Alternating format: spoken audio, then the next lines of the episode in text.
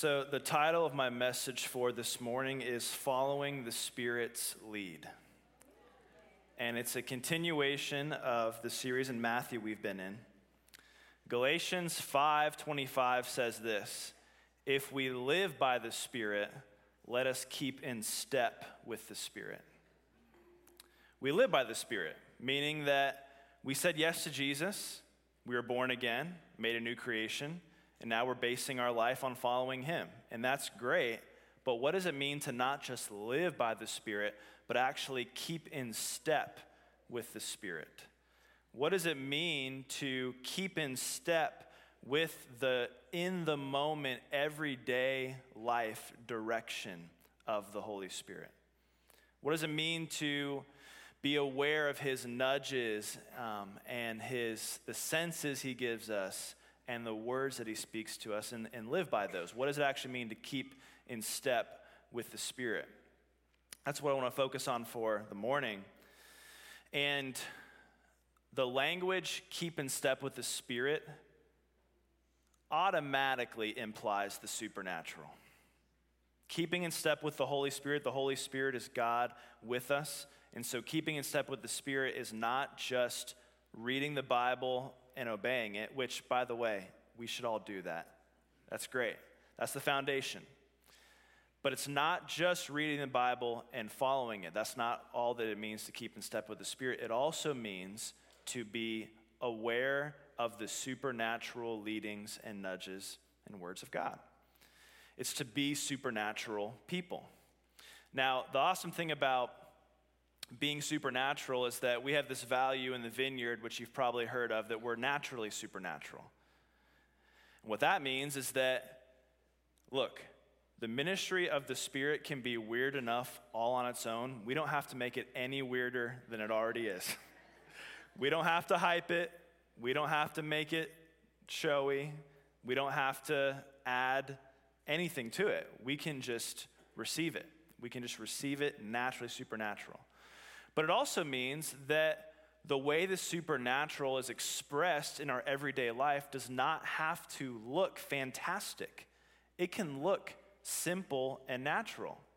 Me responding to the supernatural leading of the Holy Spirit can be me pausing in an argument with a friend and asking God, God, what are you saying about this situation right now? Hearing from Him and acting on it. It can be simple, it can be natural, it doesn't have to be fantastic, it doesn't have to be out there or strange or weird. And so, as we, we're going to read this passage in Matthew 2, 13 through 23, so you can turn to Matthew 2, verse 13 right now. And in this passage, what we see is that God leads Joseph, Mary, and baby Jesus out of Bethlehem through prophetic dreams.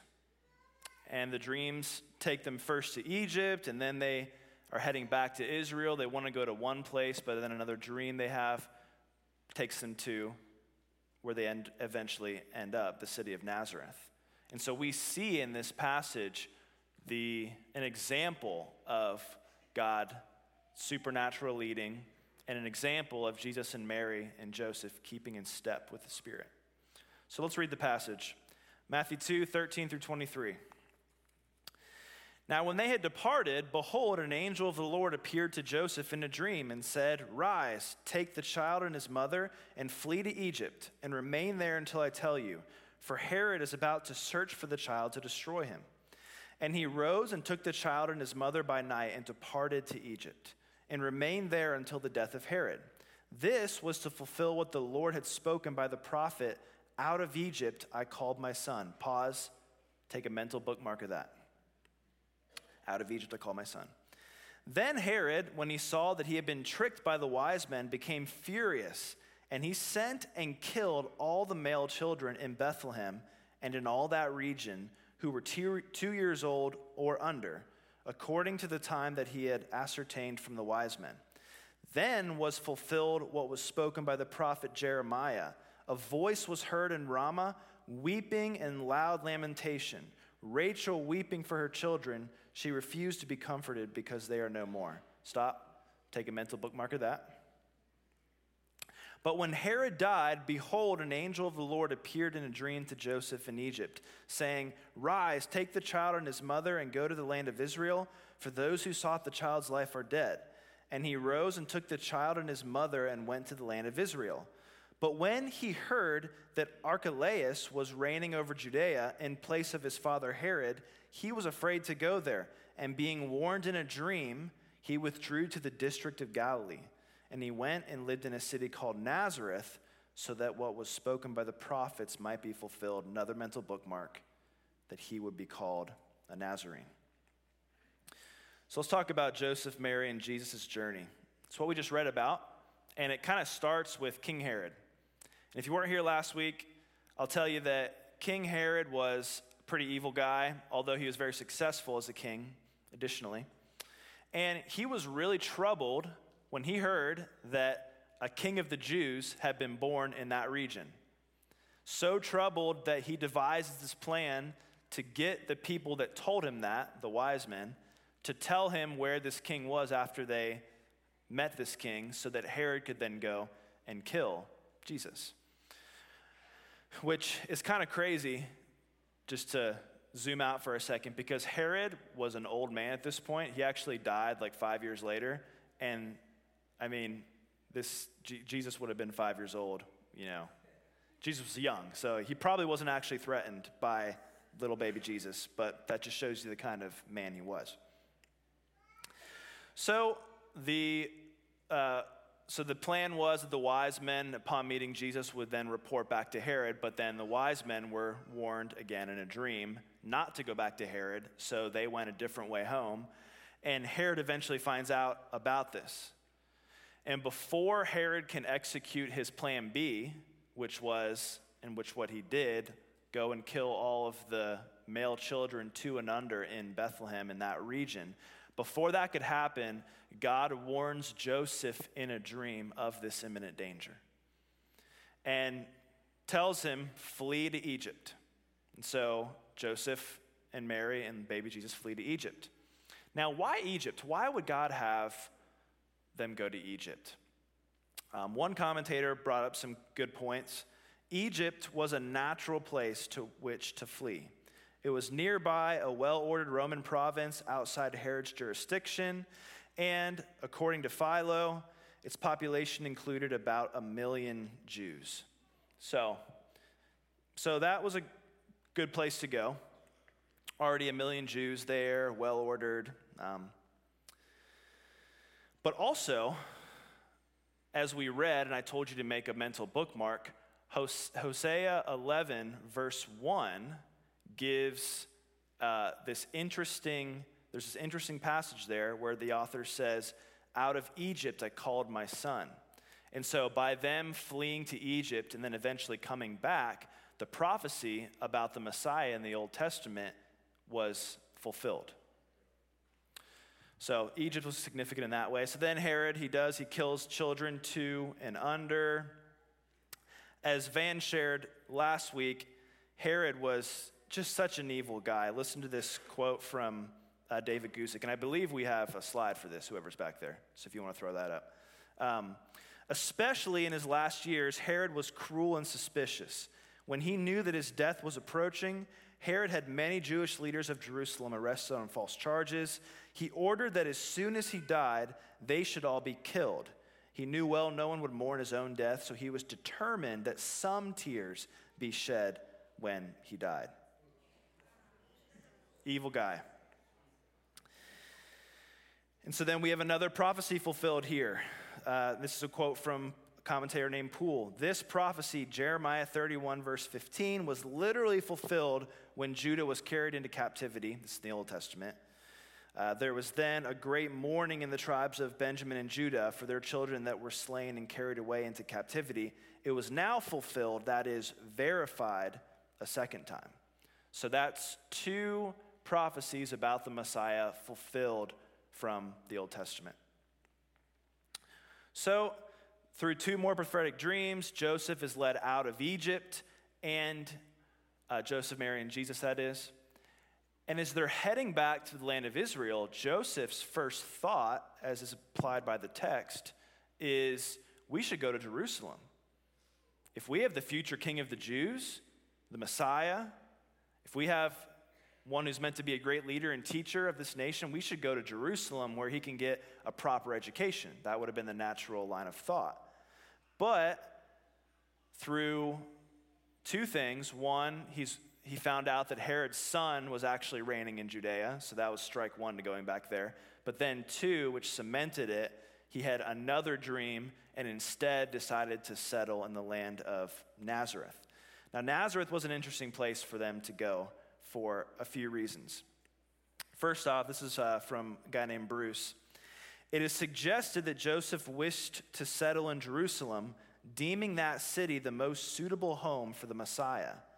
But the God judged the despised Galilee a better training school for the future Savior of publicans, sinners, and pagans. Yeah. And then, uh, this is from Guzik. Growing up in Nazareth, Jesus would mature in boyhood and then in his young adulthood. He would fulfill the responsibilities expected of an eldest son, and then at some point, Joseph disappeared from the scene, and Jesus became the man of the family.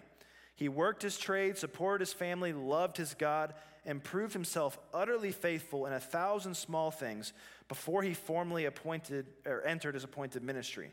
Yet no one would be intimidated to meet a man from Nazareth the tendency would be to immediately think oneself better than a person from Nazareth. So, Nazareth was an important place for Jesus to go, and it actually fulfilled a third prophecy. The third prophecy is out of Isaiah 53, and it, you probably heard it before. It's probably the most famous prophetic passage in the whole Old Testament. But in Isaiah 53 is where Isaiah says, talking about the future Messiah, he had no stately form or majesty that we should look upon him, nothing to attract us to him. And then goes on to say he was despised and forsaken by men. And so, Jesus, in growing up in this looked down upon kind of place, rather than the capital religious center of Jerusalem, fulfilled the prophecy yet again. So that's three prophecies fulfilled just from their journeying while Jesus was a toddler. So, why do I, sh- why do I share all that?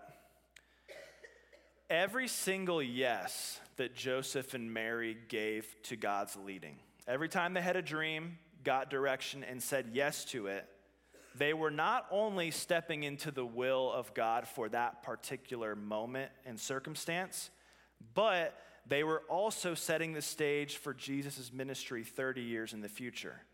Why? Because it was really important to the Jews that he was ministering to and teaching, and then later the Jews that were being shared the gospel from the apostles. It was really important to that Jewish audience to know that Jesus actually fulfilled the prophecies of the Messiah.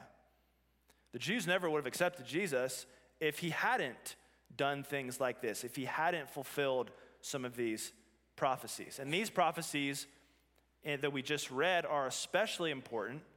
It was especially important that Jesus fulfilled them because they were completely outside of his control, right? He couldn't control as a one or two year old that he was going to go to Egypt. And he couldn't control as a two or a three year old that he was going to go back to Israel and settle in the land of Nazareth. And so it's this cool thing that we see. It's like, it's, it's like this puzzle that's being put together. Each time they said yes to, to God, yes, they avoided death and they avoided a threat, but they also were building this bigger picture of this Messiah who was coming and fulfilling prophecies as he came to demonstrate to everyone that, yes, I am the Messiah. So each individual yes was like a piece of the puzzle, but there was also a bigger picture in mind. And that's true for us as well. Every single time that we say yes to the leading of the Holy Spirit, it's going to probably accomplish some small thing in our everyday life, but it's also contributing to the bigger picture, intention, and will that God has for our life. That's why it's so critically important that we not just live by the Spirit, but we keep in step with the Spirit. So let's talk about how do we do that? How do we keep in step with the Spirit? First, We keep in step with the Spirit when we are in a rhythm of completing the assignments God gives us and seeking new ones. So let's read John 151. This is what it says. And he said to him, Jesus to Nathanael, Truly, truly, I say to you, you will see heaven opened and the angels of God ascending and descending on the Son of Man. Real interesting verse here, a lot of depth. First off, because this is an allusion, Jesus is almost certainly making an allusion to an encounter that happened in the book of Genesis where Jacob, one of the patriarchs of Israel, saw heaven opened up and a ladder come down, and angels were ascending and descending on the ladder. It was kind of like his first encounter with God, where now this wasn't just the God of his father and grandfather, but this was his God. And it symbolized the um, barrier between heaven and earth being opened. And it makes sense because the people of Israel were actually the vehicle by which heaven came to earth in the Old Testament, by which the kingdom was expressed and manifested. It was through the people of Israel. And Jacob's name, as you probably know, some of became Israel. So, a lot of depth to this verse. Now, I find it interesting that Jesus says to the people listening to him at that point in time, on the Son of Man, you will see the angels of God ascending and descending. I mean, to be precise, he says, You will see heaven opened and the angels of God ascending and descending on the Son of Man, on Jesus. Now, to my knowledge, that didn't actually happen in any of the gospel accounts that we have. We do have, we do have moments where the disciples would have seen the heavens opened, like when Jesus was baptized and a few other places. But there isn't actually a time in uh, Matthew, Mark, Luke, or John where the disciples specifically see angels ascending and descending on Jesus. And so, what I think Jesus was trying to communicate here was um, bigger than just that kind of like specific event. One, what he was trying to tell them in saying that was you will see the inauguration of the kingdom of God here on earth. You will see the collision of heaven and earth. Heaven breaking into our world to destroy the works of the devil and release the goodness of God into every aspect of our world. You are going to see that happen, which they certainly did and partnered with God to initiate and establish and advance that kingdom. But then also, I want to focus in on this image of angels ascending and descending. That's a central part of this uh, phrase that Jesus gives and of the thing that actually happened in the book of Genesis. And what we, what we know about angels is that they get assignments from God and accomplish them, usually in partnership with human beings on earth. And, and so the idea here that I think Jesus wants us to get is that these angels are coming from heaven with an assignment from the Father, descending to earth on Jesus, partner, partnering with Jesus to accomplish whatever that assignment was, and then upon accomplishing that assignment, ascending back to heaven to get their next one. So you kind of see it's like a cycle of heavenly assignments. Now, here's the awesome thing Jesus lives inside of you and me. So, what does that mean? That means, don't take this too far, it could become weird, but that means angels are ascending and descending on us. And what I think that means for us is that picture of receiving an assignment from heaven, accomplishing it, and then seeking another assignment. I think that's a cycle that all of us are going to be in for our entire time on this floating piece of rock. We'll, we will receive an assignment from heaven, accomplish it, and then move on to the next one, and that'll be a cycle that continues until the day we die. And I, I see this in my own life. When I first met Jesus, and really dedicated my life to Him, my primary assignment then was being a light and ministering to my friends. I did, I did it very imperfectly because um, I think part of my assignment then also was just to grow in my faith myself. But as me and, and, uh, and Wilson and some others I was around did that, eventually one of our friends came to us and said, Hey, I got impacted by church service I went to. I've never known God, but will you teach me about him? And so we started teaching our friend about Jesus and then accidentally started a young adult ministry called House Group. and so, what actually happened in that time that I wasn't aware of was I had accomplished an assignment and God was giving me a new one. The first one, minister to my friends, what he intended to do with that time happened.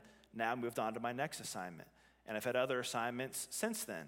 Um, I've had this, I've experienced this, this cycle of assignments from heaven. And it's not just, this is not just for pastors. Um, I have a friend and mentor and a guy who uh, serves and does a ton around here, Rob Clippard. Anybody knows Rob Clippard? I was talking to Rob recently, and he was telling me about how you know, he did a ton of youth ministry kind of earlier in his life, and then he went from that into serving on uh, in the Alpha ministry for a while here, and saw tons of God things there. And now he's doing other things and serving on the church's pastoral advisory committee. And it just kind of was another reminder to me that, oh, yeah, God does this with all of us. You don't have to be in full time ministry. God gives us assignments, we complete them, and then we seek Him for our next one. Now, here is the catch.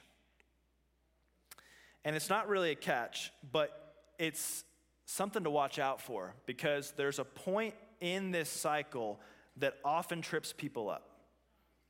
And that point is the time between finishing an assignment and getting the next one. That is often a point in time where we get tripped up. Why? Because more often than not, at least in my experience, there is a delay between finishing one assignment and moving on to the next one. And it's strange. You would think that, you know, we get an assignment from God, we accomplish it here on earth, and then he'd be like, Great job, here's another one, real quick. Let's get as many done as we can, right? But there's often a delay between finishing one assignment and getting our next one. And I've seen this in my own life and other people's lives. I'm like, Lord, why is there a delay between those two points in the cycle sometimes? And I was reminded of when I was 14. Let me go back to 13. When I was 13 and I was begging my parents for a cell phone. Now, the cell phones that, that we had back then, like the one I eventually got was a flip phone, no camera, no video camera, no games, nothing special. Calling and texting with the, not, you know, with press the number six times to get to the letter you want and then go on to the next one, right? So that's the phone. But I, I remember begging my parents for a cell phone. And you know what? There was a delay in me begging for that phone and actually getting it. There was a delay in me seeking that phone. And, and why? Why did my parents delay in giving me the phone? Why didn't they just give it to me the second that I asked for it? Well, one, they wanted me to be prepared for it and the responsibility that would come along with it and the challenges that will come along with it. But then, two, they wanted me to value it. And sometimes God delays us going from one assignment to the next one so that we can be prepared for that assignment. It, we may think we're prepared, but we're probably not. But also so that we can value it when it does come. So that we can realize, wow, this is a big thing he's trusting me with. I'm not going to take it lightly, I'm not going to take it flippantly. So we keep in step with the Spirit when we are in a rhythm of completing the assignments God gives and seeking new ones. And I think that it's possible that some of you are in that delay right now. And maybe there's frustration around that delay, which would be natural. Just know I bet you God is preparing you right now in that delay and teaching you how to value what's coming next. And when it does come, it's going to be so much better than if you had it right this moment. Secondly, we keep in step with the Spirit when we are embracing our identity as sons and daughters. Super cool that this service has been about identity so far. From the ministry earlier, some of the worship songs. But let's read Romans 8 14 through 17. Verse 14 For all who are led by the Spirit of God are children of God. So you have not received a spirit that makes you fearful slaves. Instead, you received God's Spirit when He adopted you as His own children. Now we call Him Abba Father, for His Spirit joins with our spirit to affirm that we are God's children.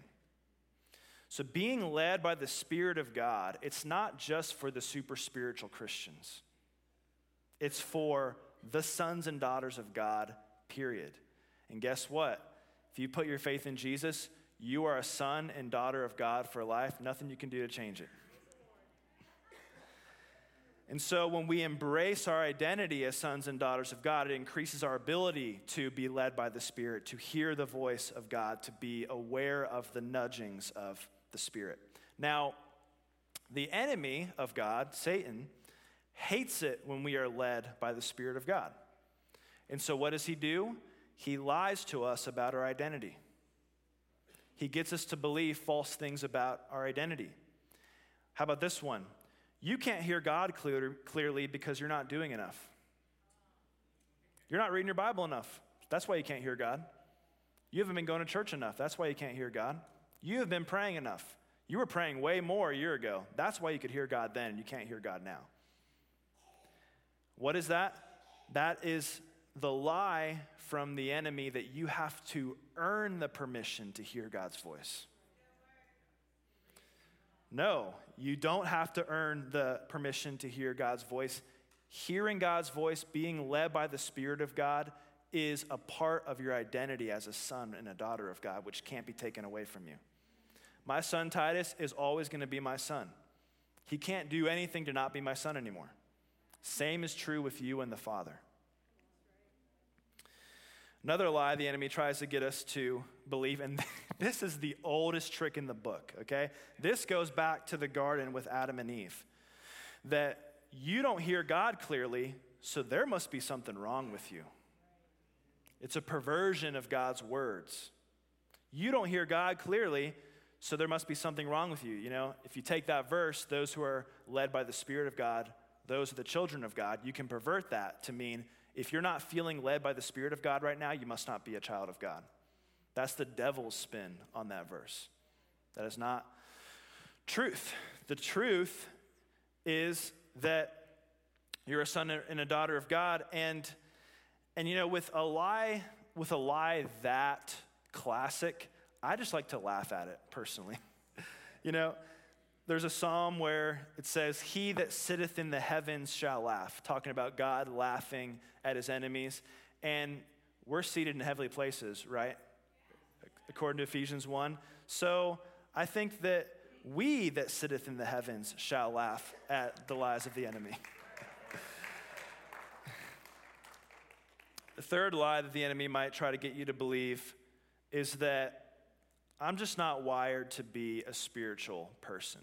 Like, there are people out there that can hear God and, and hear his voice and be led by his spirit, but that's just not who I am. No, it's clear here. Those who are led by the Spirit of God are the children of God. It's part of who you are to be led by God's Spirit. Now, I understand that some, for some of you, some of the Holy Spirit stuff that you might see can look kind of strange and weird, and you're like, what is that person doing over there during worship? What's happening over here?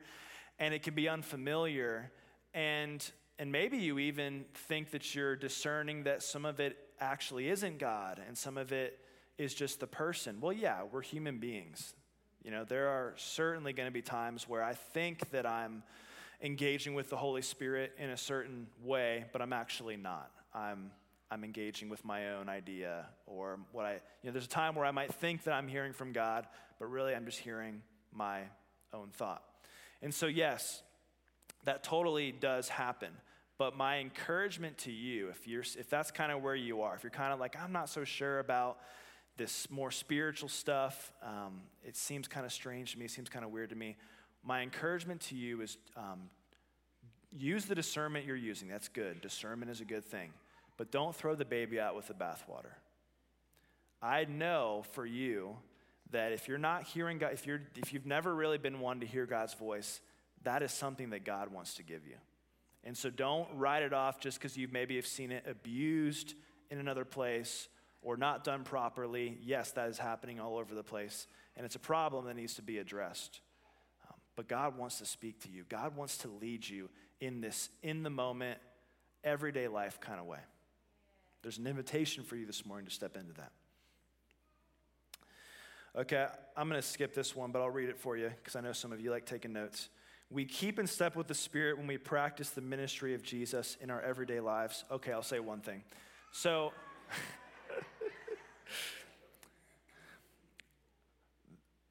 to heal the sick, to cast out demons, to proclaim the kingdom of God, to share the gospel, we don't need prophetic nudgings for any of those things.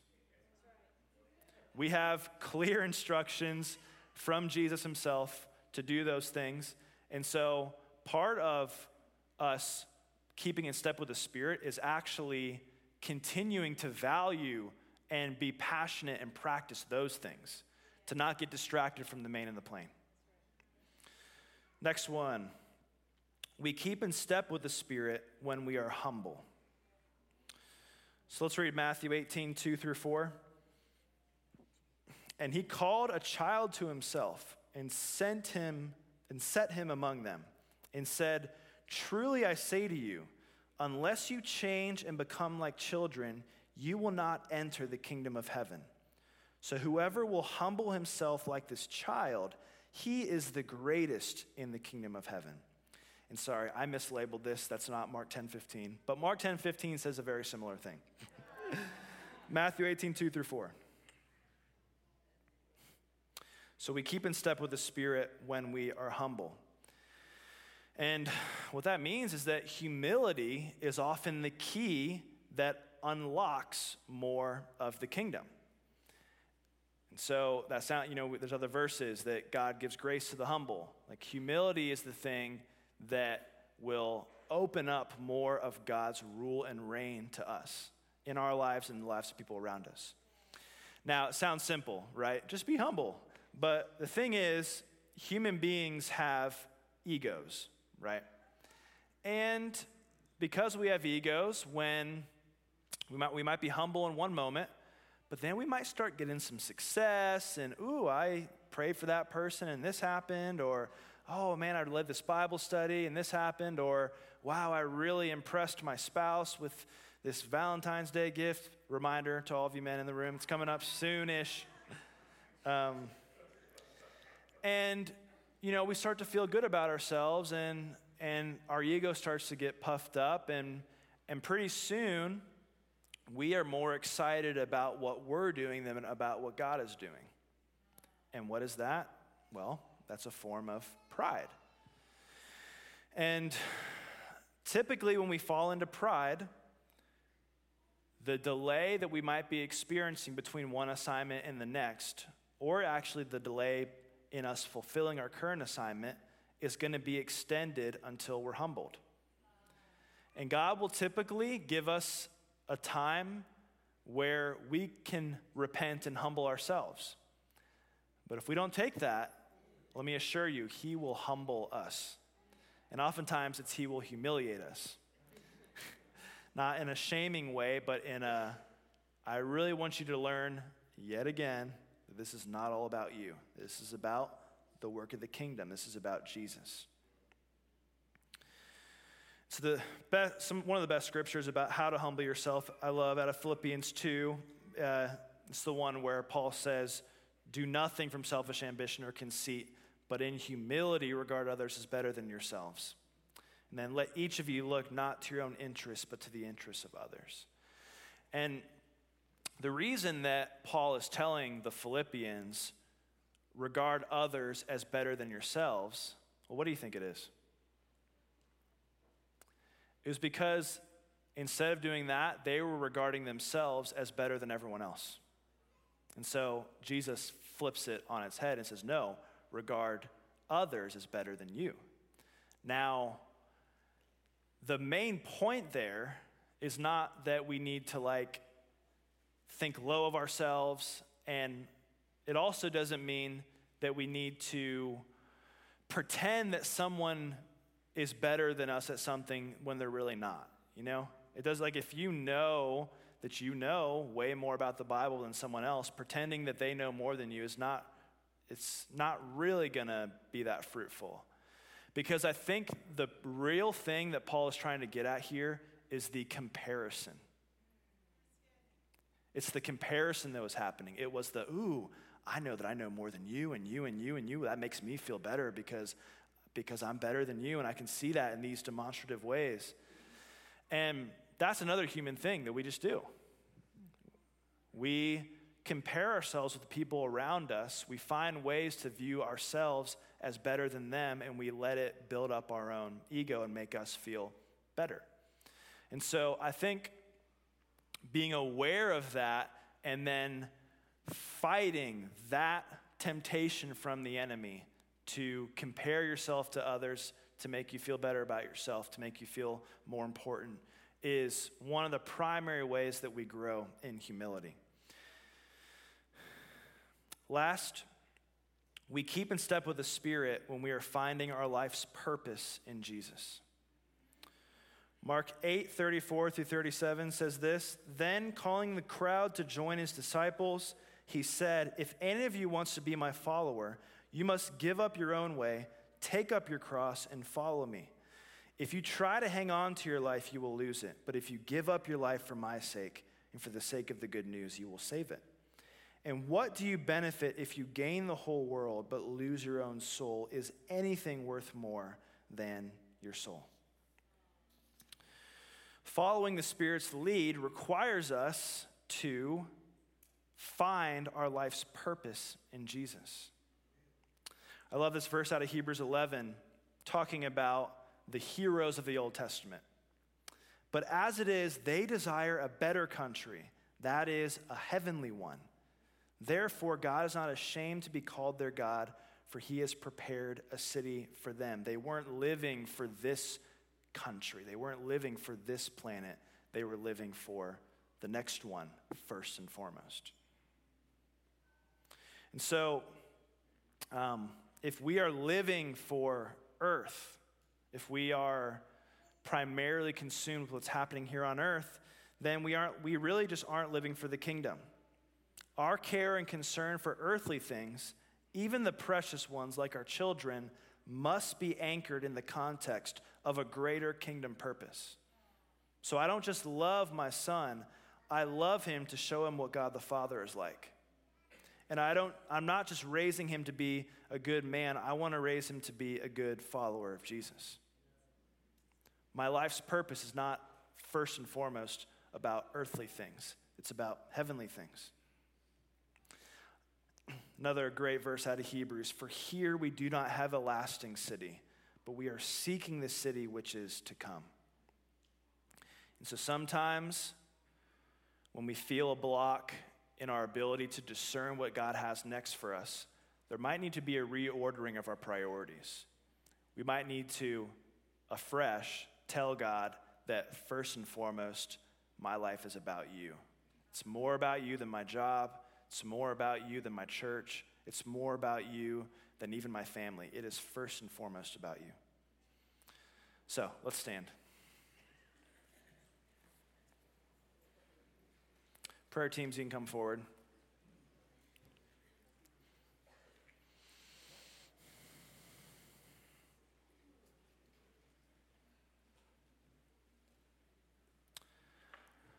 So I'm going to pray a blessing. And I believe God is going to empower us, each in a different way, but equally important way, to take a step of growth in following His Spirit and being led by His Spirit. So, in Jesus' name, with his authority, I bless you right now to be people who follow the Spirit of God. And Lord, I ask that you would bless all of us to better hear your voice, to better discern your nudgings and your leadings, and to lead us into all that you have for us. And I pray encouragement over us as we meet opposition during that and as we find ourselves in that delay period. Encouragement and boldness and um, perseverance to our hearts. In Jesus' name, amen.